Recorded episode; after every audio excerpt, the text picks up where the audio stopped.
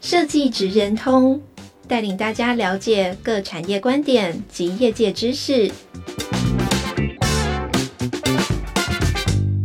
以设计的角度切入，让大家理解各产业中设计职人的成功关键或必备技能，快速掌握产业与设计脉动。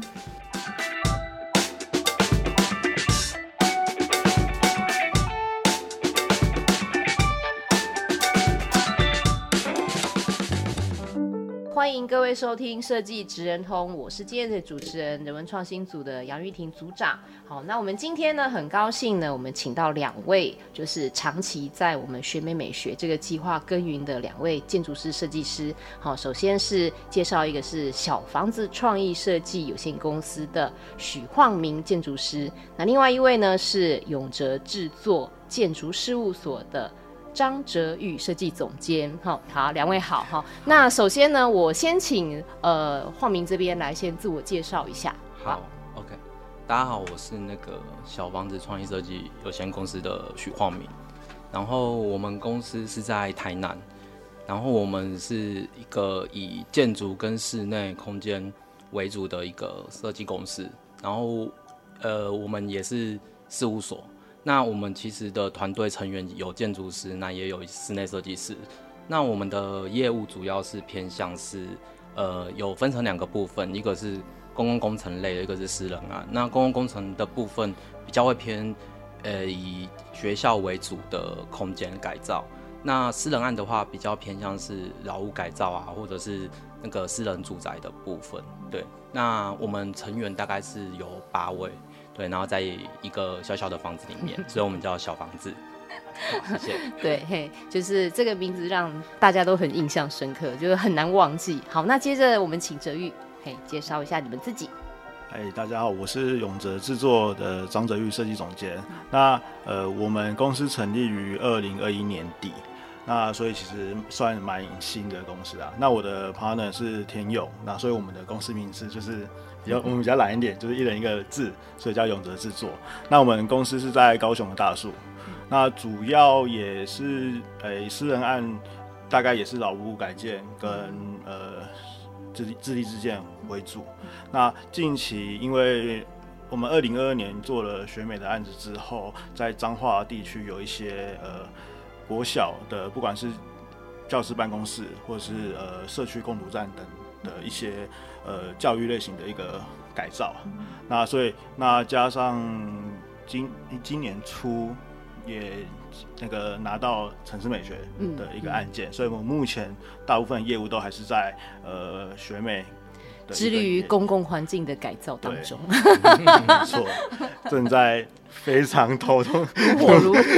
对，水深火热，没错。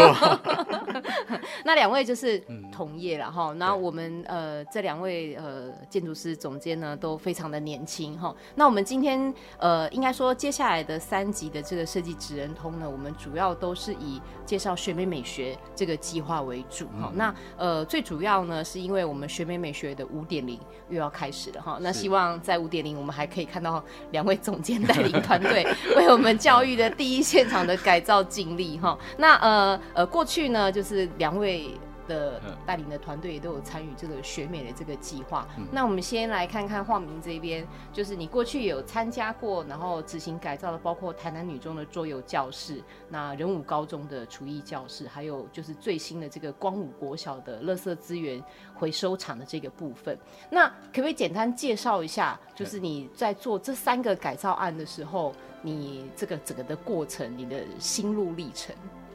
呃，心路历程，哪一个案子是让你觉得就是呃，你觉得最你最喜欢的，你最有成就感的一个案子？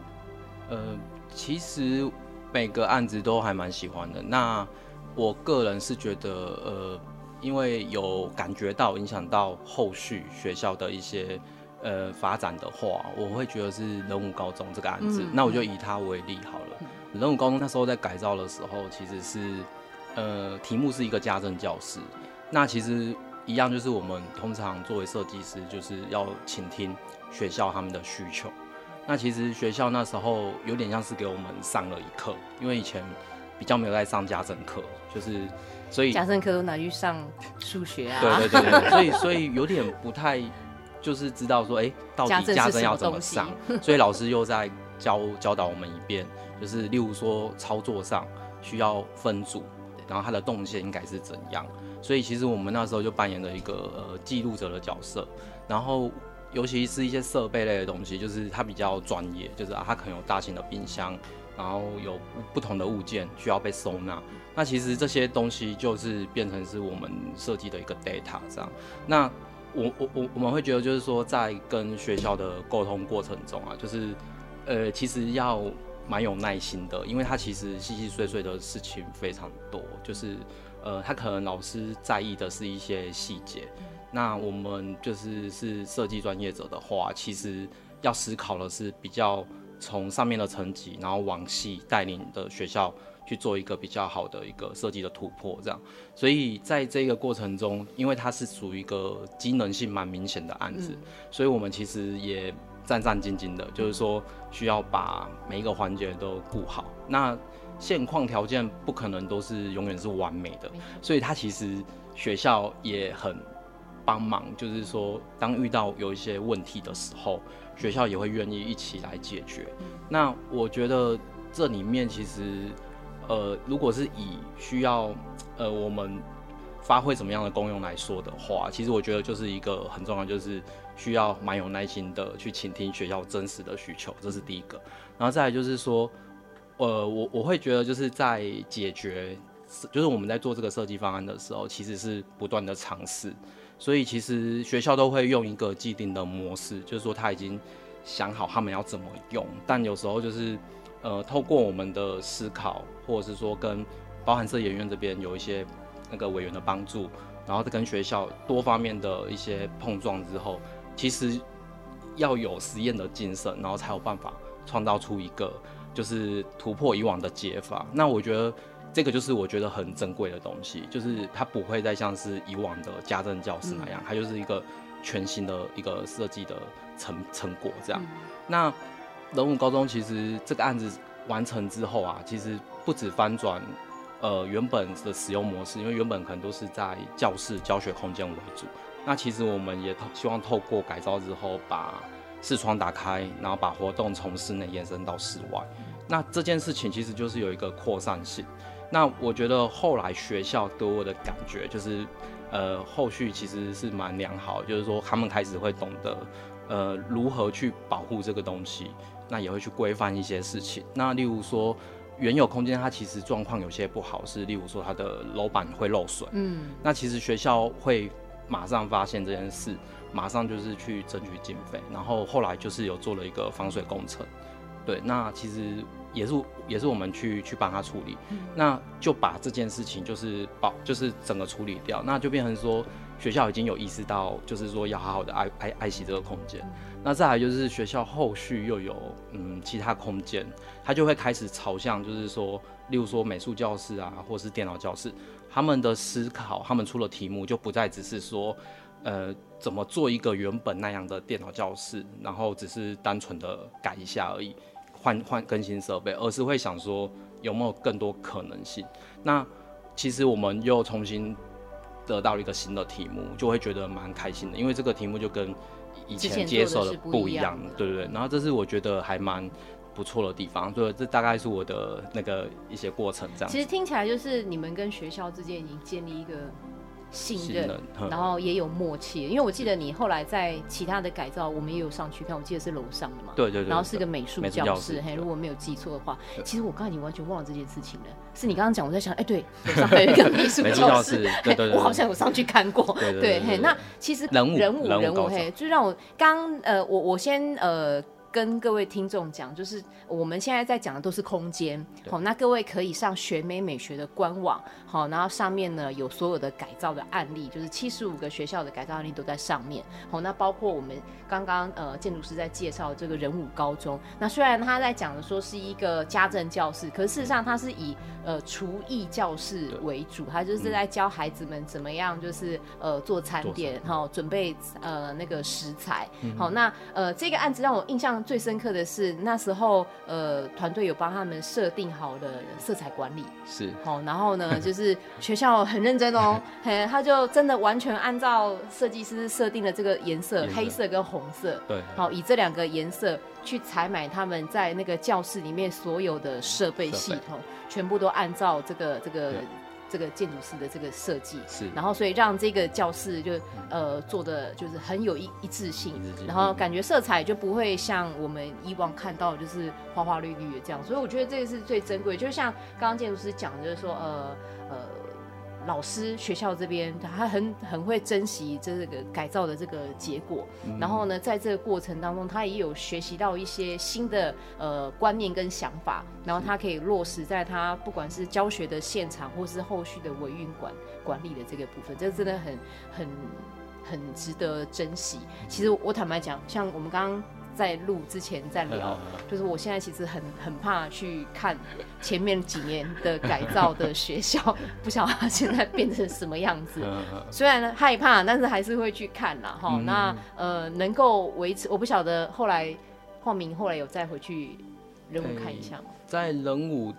因为有时候会回去看一下，不过就是有些东西还是会出乎我们的意料啦，例如说可能。保护过度好了，就例如说 那个上面加了一层，对，加了一层塑胶垫，对他们可能会觉得可以用比较久。那其实有时候就是这是一个观念嘛，就是说东西其实本来用久就是会坏。那其实其实应该是好好爱惜它。那真的有坏掉，还是就是在做补修或是换新这样子，对不对？但是如果用了这个。东西盖上去，其实它原本要该呈现的样貌就就没有，对，就不见了。对，对，对，这是有点可惜的啦。对对对。那但是其实，在教育现场，其实也跟大家报告，就是其实他们真的很辛苦啦。哈，就是五万、十万对他们来说，那都是呃非常大的一笔经费，所以他们都会想要把就是钱。经费来得来不易的经费用在刀口上，所以在呃这个这个学校上面，我们就可以看得出来说说哦，他好不容易争取到这样子的经费，嗯、然后有专业的设计团队进场帮他们做完改造之后，他就会特别的珍惜啦。哦，这这这是很难得的一件事情。好，那接下来呢，我们来看看就是呃泽玉这一边，好，泽玉是在呃。四点零的时候改造彰化的这个湖东国小，那湖东国小也是我们在选美的七十五个案例里面唯一的一间，它很特别，是韵律教室。然后这韵律教室呢，它也不只是要当韵律教室，我想学校都是这样，他希望我这个空间不要只是做这件事情，它还有别的功能存在，所以它还包括了就是展示空间哈。那我们就请泽玉来帮我们介绍一下你改的这个作品。欸诶、欸，它我们这个标的物，它是在湖东国小的一个活动中心里面，所以呃，它就是一间很平常我们习以为常看到的一个教室。那那时候最主要的命题就是动跟静，就是两个非常冲突的机能要同时存在。所以我们那时候其实是设计了一个呃天花板系统。那我们希望它可以整合，不管是呃。跳舞需要用的日常的一个灯光，然后或者是在展览的时候，它会有一些比较呃焦点式的一个模式。嗯、那再来就是呃，我们又要把清出一个非常呃宽敞的一个场域，所以我们又得把所有的收纳机能都藏起来。嗯、那所以这个应该是最大的挑战，在这个案子里面。那我觉得印象最深刻的是我们一样。在那个活动中心里面的穿堂，还有教室中间的那个界面，我们是希望它是打开的。那因为湖东它有一个蛮大的一个传统，是他们美术班的呃有寓意的展览，嗯、所以呃他们其实是每年的四五月份都会从整个活动中心都会布满他们的一个教学的，的作品，对作品。那呃。这一点就是可以，我觉得可以接到刚刚讲的那个扩散，因为呃我们在还没有完工的同时，校长就请我们把穿堂也一起帮他们整理。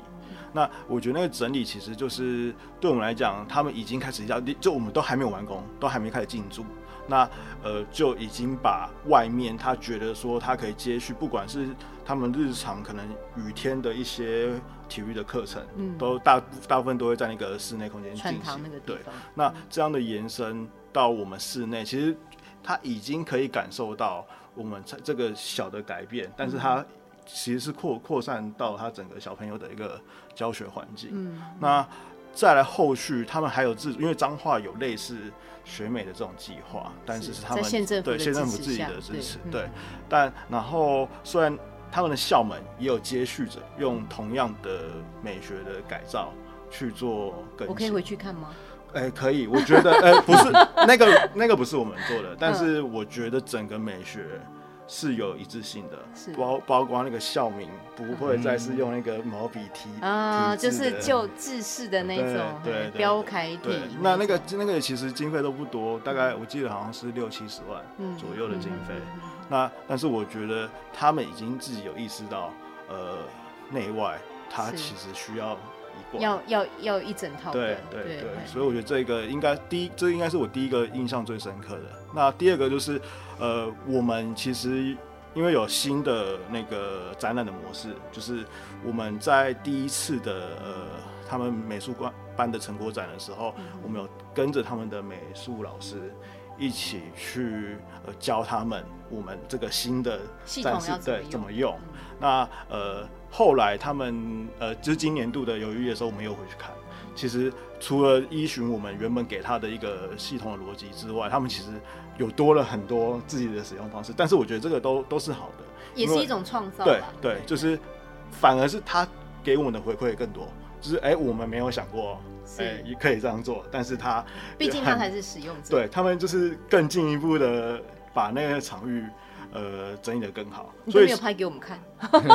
因为我们就一些局部的，对，去去看。那时候其实去的蛮赶的，我们是刚好别的工地有顺过绕过去看一下。像我一样突击检查。对，其实我觉得他们维护的很好。我跟你讲，真的做学美哦，最欣慰的。就是这件事情，就是在改造完之后，他们维护。因为我们户外那个鞋柜的面材是玻璃，有没有印象？对，那个总务主任还亲自教小朋友说：“你这个不要用手去，要不然会留指纹。要衣服拉下来，顶 这样有点 然后我就看那些小朋友都用 按一下，然后哎，我如果不如果不不小心碰到，就自己衣服这样擦一擦。一下。对，所以你其实看得到他们有。其实这就是一种生活的这个。教育啦，对，对然后呃，因为我们门面都改成玻璃了嘛，是，然后他们又很怕小朋友一直去摸它，嗯、然后一开始就先拿那种木头的课桌椅先把它挡在那里啊，然后之后我下一次去的时候就发现，哎，他们连挡的那个都换了，嗯、因为他们知道这样临时的不好看，对，不好看，嗯、所以我觉得就是一个一个小空间的改造，它其实连一些小细节他们自己都会有意识到去去做改变。对，所以我觉得这应这两点应该是我这个案子最大的收获。所以知道两位知道为什么今天会找你们来吗？因为就是你们两个人的改造的这个案例都是算很成功的。对，那我我们现在其实，在看这个呃学美的这个改造案，我们看的不是只有当下那一个时候把这个空间。呃，从旧的变成新的，然后要符合他们的教学需求，好、嗯哼，这只是在当下。那但是呢，我们那时候在讨论的过程当中，一直呃在讲的就是后面维运的部分，怎么样能够协助校方在做这种系统式的维运，可以减轻他们的负担，嗯、然后同时也让他们在这个当中能够有所学习，这是真的还蛮重要的。那真的非常感谢两位，就是在前面先布好了这个局。所以也可以协助他们后面在应用或者是维护上，他能够做到扩散的这个效果。因为两个案子，其实我我我自己在参与那个过程当中，我觉得呃这个呃晃明这一边的这个他们，你知道，因为我已经七十几个学校，然后那个有大五、人武、光武，我已经搞不清楚到底是哪一个 武了。对，人武的这个我印象最深刻的就是校长比较少参与。都是主任跟老师，好，然后他们的。团团队的意识很强，嗯、然后呢，分工非常的细，嗯、嘿，然后所以在协助上呢，就可以让团队很快的进入状况，这是我的感觉啦，哈、嗯，对，那但是在这个湖东又不一样，是校长冲在前面，然后带领着他的这个各科的这个主任然后然后就是在做，嗯、那呃，刚好是两个完全不一样的模式，嗯、对，那你。在就是化名这个在过程当中，对，你觉得说，在一个校园的这个改造的这个阶段，嗯、你觉得最重要校方的这个你面对跟他们在沟通上面，对，你觉得最大的挑战要克服的是什么？呃，我觉得就是跟学校之间啊，就是因为我们是一个严格来说是一个外来者，嗯，然后一定会有冲突。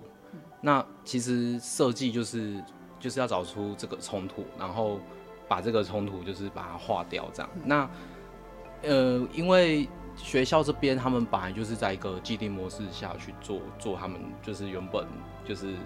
日常在做的事，对对对对。所以当你给他一些意见的时候，就是他会他们会有点惊讶、抗拒，抗拒，嗯、对，甚至会反而是告诉你是不是这样子，对。那所以其实要跟学校沟通的话啦，我会觉得说。第一个就是，但是还是要刚刚讲，就是要蛮有耐心的。然后我觉得有一点就是说，其实我自己的体会啊，就是设计者其实要有时候其实要把话听进去，就是说，就是因为有时候，因为往往设计者就会先入为主，他就会觉得说啊，什么样才是好的空间，是什么样才是对的。对。那其实有时候，有时候案子完成后回过来再重新想一次，检视一次的时候，会发现。有时候其实学校讲的那些事情真的还蛮重要的，是对。那我可以举一个例子好了，对，就是说我我们曾经不是这个案子，就是做一个宿宿舍改造案，是是。然后其实我们改了一个呃一个空间，就是我们把旧有的一个比较封闭的空间，创造了一个新的开口。那这个开口其实都是我我们会觉得，哎，新的开口就是漂亮。所以它有一个门面嘛，所以希望前面不要有东西把它遮住。那刚好前面其实是有一棵树，嗯，那那棵树其实有一点就是把把我们的那个立面切成嗯三分之一好了，对，就是视觉上视觉上就被断掉。嗯，那其实，在我们的设计发展过程中，其实会跟校方这样说，哎、欸，我我我们要移植，我们要把它移开。对，但是其实学校就呃不不同意，就开始就是有大家就开始一起讨论，就会说，哎、欸，这棵树。其实在这边很久了，然后比学校很重视这种，对，很重视这个树，嗯、然后其实也很多人跟他有感情上的连接。嗯、然后我们其实这个设计当然是漂亮，但是就是好像不应该是这样子，就很无端的把它移走。嗯，虽然不是把它砍掉，是移植这样。其实移植对他来讲也是一种伤害，对不对？的所以其实后来我我们就是有转化，就是说把这个话听进去之后，其实后来发现。这棵树在，其实它也有很多优点，例如说，它就形成了一个天然的遮影，嗯，对，然后它其实也变成是一个，呃，一个符号，是进到这个入口的其中一个符号，那它有一个连接性，这样，所以其实后来我们在发展设计的最后的阶段，其实把这棵树保留起来，那我觉得会造成这样的两两方面都双赢的结果，就是因为设计者有接受了学校的一些建议，然后也有在。内化过，然后有想过，重重新重新再再内消化过，然后提出一个呃两全其美的方案。对，那所以我觉得这一点就还蛮重要，嗯、就是说有些东西其实就是不要太以设计师的角度就是完全的切入，其实还是需要呃接受学校的一些回馈。然后我们真的认真的想一想，是，然后再提出一个好的方式。没错，没错，因为其实这在校园或者是其他公共环境或是设施在做共创的时候，一定都会遇到的问题。对，好，就是呃，两方都会有各自的专业跟立场，还有坚持。那怎么样在几次的这个共创讨论的过程当中，真正的听？把对方的话听进去，对，然后才能有后面好的结果。不然，其实后面其实会引发很大的争议。像树的这件事情，其实特别是我我们像我们在这么多的改造案例里面啊，有一些啊，我们看到的就是对，不是只有当下的那些学生跟老师，还有校友。嗯，对，对，校友他们会说啊，我当初。在念书的时候，那棵树、那个溜滑梯去哪里了？对，嘿，对，那其实后来我们也是在跟学校互动的过程当中，我们才发现，哦，原来这件事情很重要。对，那那真的就像晃明讲的，就是说，对于一个外来者来讲，你没有办法感受，可是，在他们在地的这个老师、校长或是学生，嗯、他就会告诉你说，说其实那是有它的价值跟意义在的。嗯、对，那那。泽玉呢？你在这个过程当中，你觉得最大的挑战？我觉得我我们蛮幸运的，是校长，就像刚刚讲，其实你会这样讲，就是表示你做的学美案子不够多。我觉得应该是因为，我老实讲，我们这个案子好像没有改太多。是，就是在讨论的过程当中，校方都是很支持设计团队的想法，哈，他们等于是比较属于就是你你你，因为他觉得这些东西都是对他来说都是全新，他的接受度很高，嗯，就是一个改造案，他能不能很成功，或者是说大家觉得很满意，其实都在于就是双方对对方讲出来的话的接受的程度高不高了。我觉得可能因为我们刚好是韵律教师，我们那个机能性真的是相对低啊。嗯，那我们那时候我我有印象就是要说服他们取舍，就是有一些收纳是物是不就不见得要在我们这个空间里面。对，对那呃，所以我们当初我印象最深的就是把他们收纳的需求。搞定之后，大部分因为我们就是一个呃韵律教室，所以也不会有太多的一些收纳的小小物件。像晃明这个就不一样哦，锅碗瓢盆啊，餐具、哦。他们是有一个系统性很多教学上的一个对对对的需求。但是我可以分享，我们也是四点零书的对对没有拿到的那个案子，就是呃体育器材哦，体育器材是我们那时候就是蛮天马行空的，就是。想要把所有的球类变成一个大平台，然后收在那个平台底下。Uh-huh. 然后我说全部混在一起吗？没有没有，我们有系统性的归归纳。Uh-huh. 那可是我们就是比如说篮球好了，我们设计一个球道，uh-huh. 然后它可以，它会滚出去。对对对。然后那时候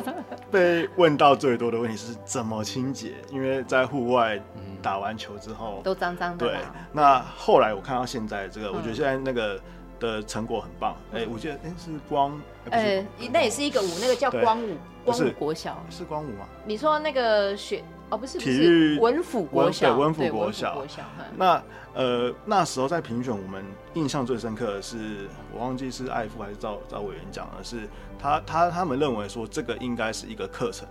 对，就是他他其实是一个不是一个机能空间，不是，对，他需要给呃这些小朋友。认识到说不同球类，它即便在收纳或者是分类的时候，我觉得可能就连这个基本的指标，对，然后分类颜色都都是一个、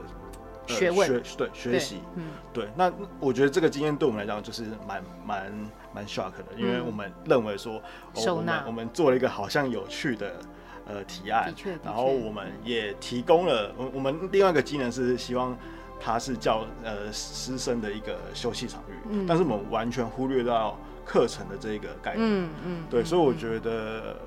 因为刚好我们参与了这两个呃算是呃评选的过程，会觉得蛮截然不同的一个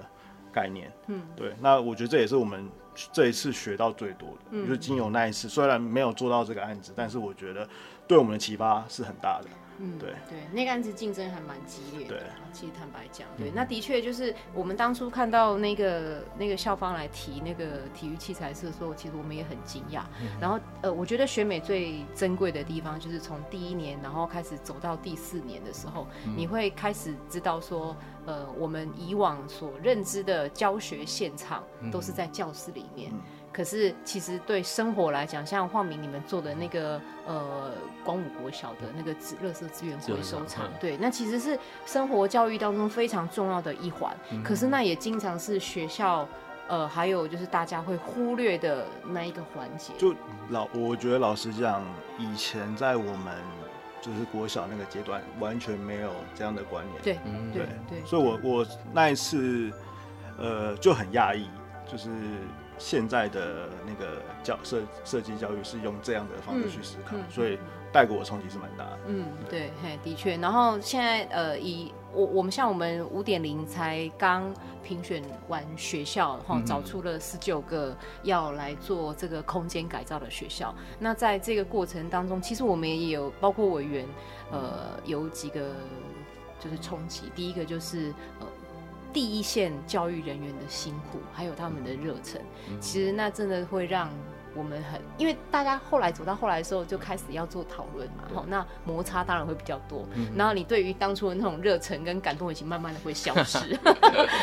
但但是一个新的循环又要开始的时候，你又看到一批新的学校的老师进来，哇，也有热忱，哇，这个老师好厉害啊，什么什么，哎呀，好感动什么的。对，第一个就是老师的热忱了哈，然后第二个就是嗯。呃因为一零八课纲的推动，所以呃学校老师在备课还有教教育的方式、教学的方式都推陈出新。嗯、像我们在选美五点零，像现在选出来的这十九个学校，嗯、完全看不到美术教室，也没有音乐教室。我们过去所熟悉的那种呃主题型教室的改造已经完全看不到，然后你会看到的就是完全新的。呃，不同类型的那个教育空间，嗯、那其实都跟现在第一线的老师在上课的模式改变的有很大的关系。我觉得挑战性是很强，特别是像现在有很多表演艺术的融合，嗯、或者是老师在教学生怎么样去做终身的学习，他已经不是用知识的这个请道的这个方式在教育孩子的时候，嗯、那那个空间要怎么样能够帮助老师可以达到他让他的教学的内容可以发挥到最大的那个效果，我觉得是接下来给各位设计师蛮大的一个一个挑战，而且会从室内走到户外。像我们在这个过程当中有一个学校，它是呃在山林里面的实验学校华南。好，然后这个学校它是孩子们从一年级到六年级，好，他就是要在这个山林里面去学习知识，呃，不管是从就是呃山林的资源，或者是你去登山哈相关的这个配备啊，或者是这个体能，那个都是他课程当中很重要的那一部分，就是弄得就是委员啊同仁都很想把学孩子送到这个学校 来念书。好，那那他们所要改造的这个这个环境呢。你就会发现跟我们以往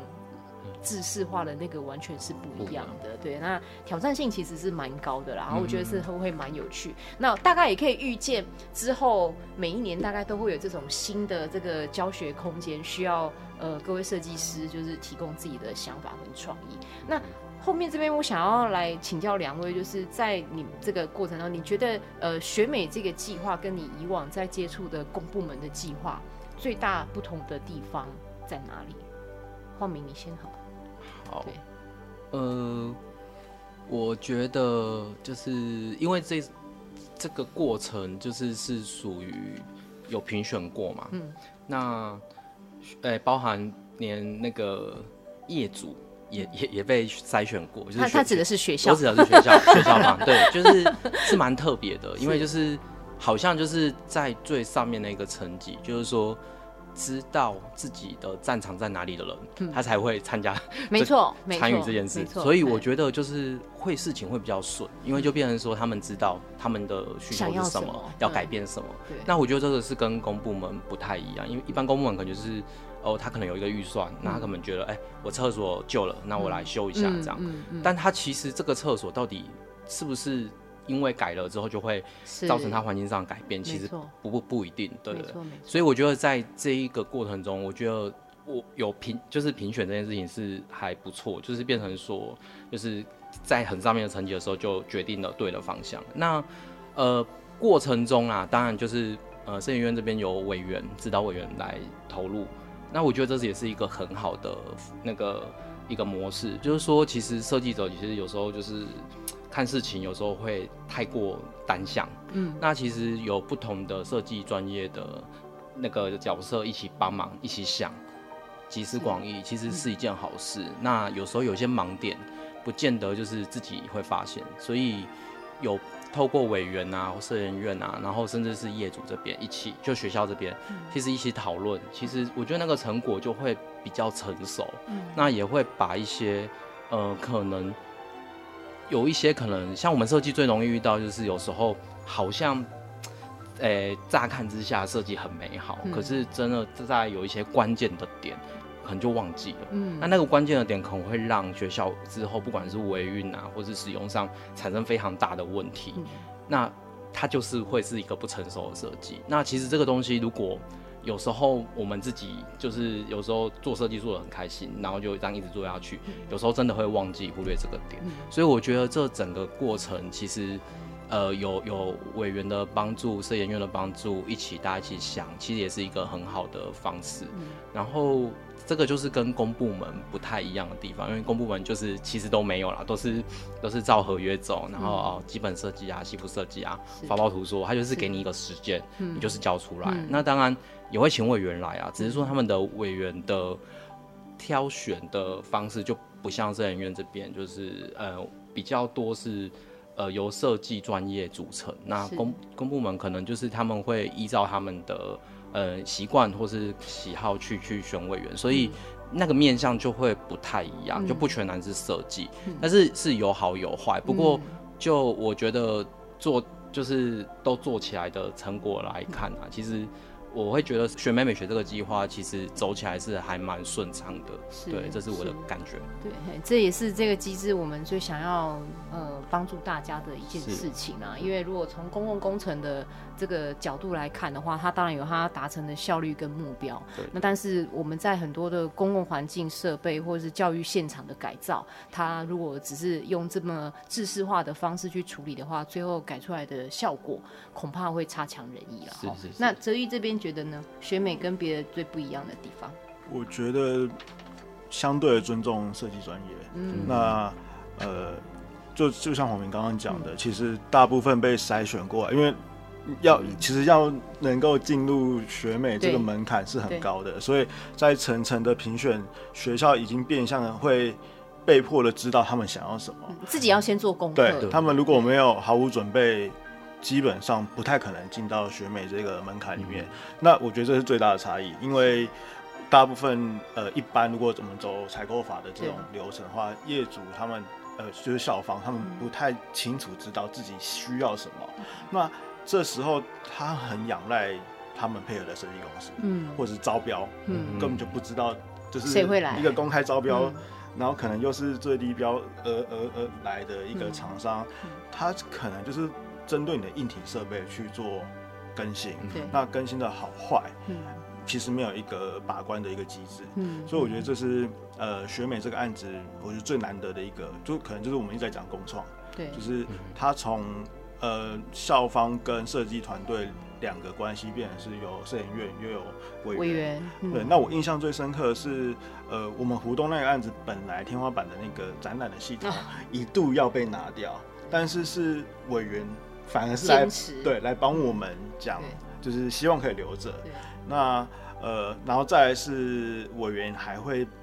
透过自己的资源帮忙找赞助。对，因为说真的，我们的经费 确实呃真的比较辛苦。跟各位说，选美一个案子，当初他们两位在做的时候，一个案子只有一百六十万而已。对，你的可你的还经历过更少的，的对对对啊，所以。呃，我觉得这些经验都不是一般我们公共工程对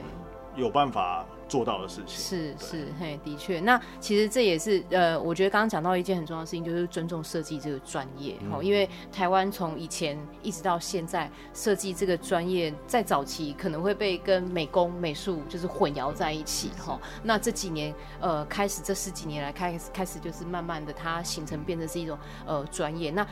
他在成为专业的同时，我们也希望就是大家能够尊重这个专业哈，不是说哎你想要怎么样就怎么样。其实多听听大家彼此的声音，其实对于这个改造的这个状态，就像自己的家里要做呃装潢改造的时候，那当然也会希望设计师听听声音嘛哈，然后可以知道说你的需求是什么，然后你自己也要做功课啊，说我家里有多少东西要要放什么的哈，这个其实业主自己都要做好功课，其实这是很基本的这个。这个一个一件事情，好，那呃，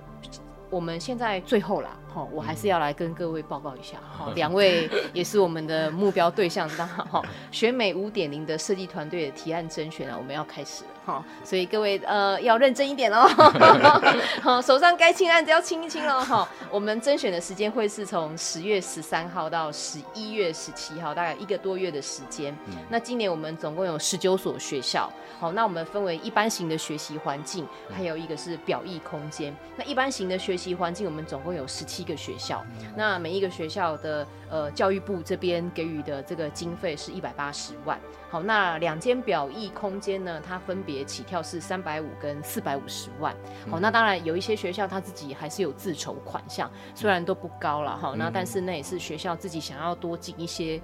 尽尽力的这个这个表现哈。那呃也跟各位就是报告一下，就是宣美的这个案子，它不是一个公共工程的，两位有参与就知道，它不是一个公共工程的招标的案件。好，那它是算是在我们业界来讲，它就是一个比稿。好，那大家的设计团队来参加的时候，重点是放在呃各位的创意，然后以就是简报的方式为主。我们要的都不是计划书，写了一大堆文字，都不要这些东西。那也不需要有这么多的文书的流程。好，那呃重点是我们希望设计团队把自己的专业设计的这个部分。放在这个彼岸上面的时候做发挥，那其他这些枝微末节的事情，我们可以之后真的确定的时候再来、再来、再来处理就好。好，那呃，选美这个案子，其实坦白讲，对我自己个人来讲，它是一个很有意义的一个、嗯、一个一个专案。好，那真的教育部从二零一九年开始投入这个这个改造之后，总共已经改了七十五个学校，嗯、那预计五点零、六点零。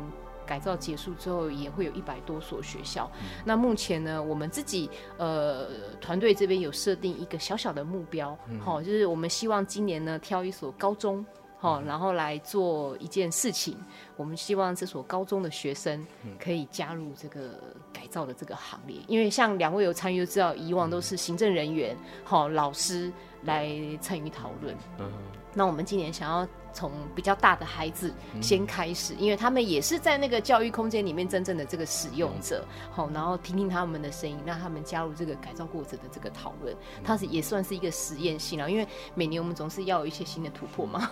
对，然后这是一个我们今今年自己想要做的一件事情，然后那另外一块呢，其实就是呃，到目前为止全台湾的县市，我们只有一个县市还没有攻下来，就是那个连江。马祖这一块，对，澎湖、金门，哈，然后台东、花莲，这个我们都有，嘿，那但是就是马祖的这块。我们还没有办法拿下来，那五点零确定也没有马祖的学校了，嗯、对，所以我们之后在六点零要再努力看看，好，好不好？好，那我们接下来就是下礼拜马上就要开始做这个选美五点零的是设计团队的提案的甄选，那希望就是台湾就是有更多的设计团队，好、嗯，优秀的设计团队设计师可以来参与这个提案，然后我们一起前进到这个教育的第一线，哈，因为未来。呃，你自己有小孩嘛？哈，那 这个未来可能也会有小孩嘛？哈，然后当然我们还是要为我们的下一代就是努力哈。那所以希望可以在五点零再看到各位所带领的团队一起来参与，好不好？哈，好，谢谢，今天谢谢两位，谢谢，也谢谢大家哈，拜拜。拜拜。